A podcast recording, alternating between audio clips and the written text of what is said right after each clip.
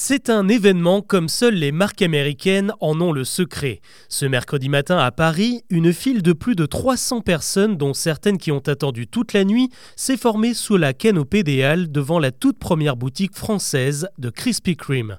Si ça ne vous dit pas grand-chose, c'est normal, puisqu'il s'agit d'une chaîne spécialisée dans une pâtisserie pas vraiment populaire chez nous, le donut. Et pour réussir ce débarquement osé dans l'Hexagone, l'équipe marketing a mis les petits plats dans les grands. 100 000 gâteaux distribués gratuitement dans les rues parisiennes les jours précédents, des affiches ont été placardées un peu partout dans la capitale et surtout la pression est doucement montée sur les réseaux sociaux où Krispy Kreme est suivi par plus de 10 millions de personnes.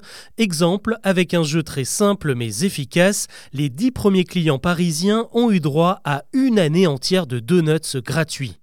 Mais dans cette première boutique, la marque propose plus que de simples gâteaux. Elle a prévu une véritable expérience. L'odeur du sucre dès que l'on pousse la porte, la chaîne de production apparente en arrière-plan digne d'un Willy Wonka dans Charlie et la chocolaterie.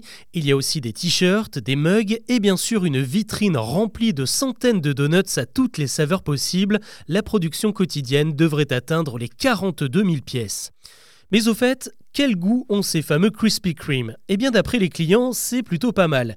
Et les critiques gastronomiques de Libération sont d'accord, il y a du sucre, du gras, mais un produit finalement assez léger en bouche et pas du tout bourratif. C'est avec cette recette que Krispy Kreme a doucement bâti son empire, tout d'abord aux États-Unis dès 1939, pour dépasser aujourd'hui le millier de points de vente dans 38 pays pour un chiffre d'affaires annuel de 418 millions de dollars.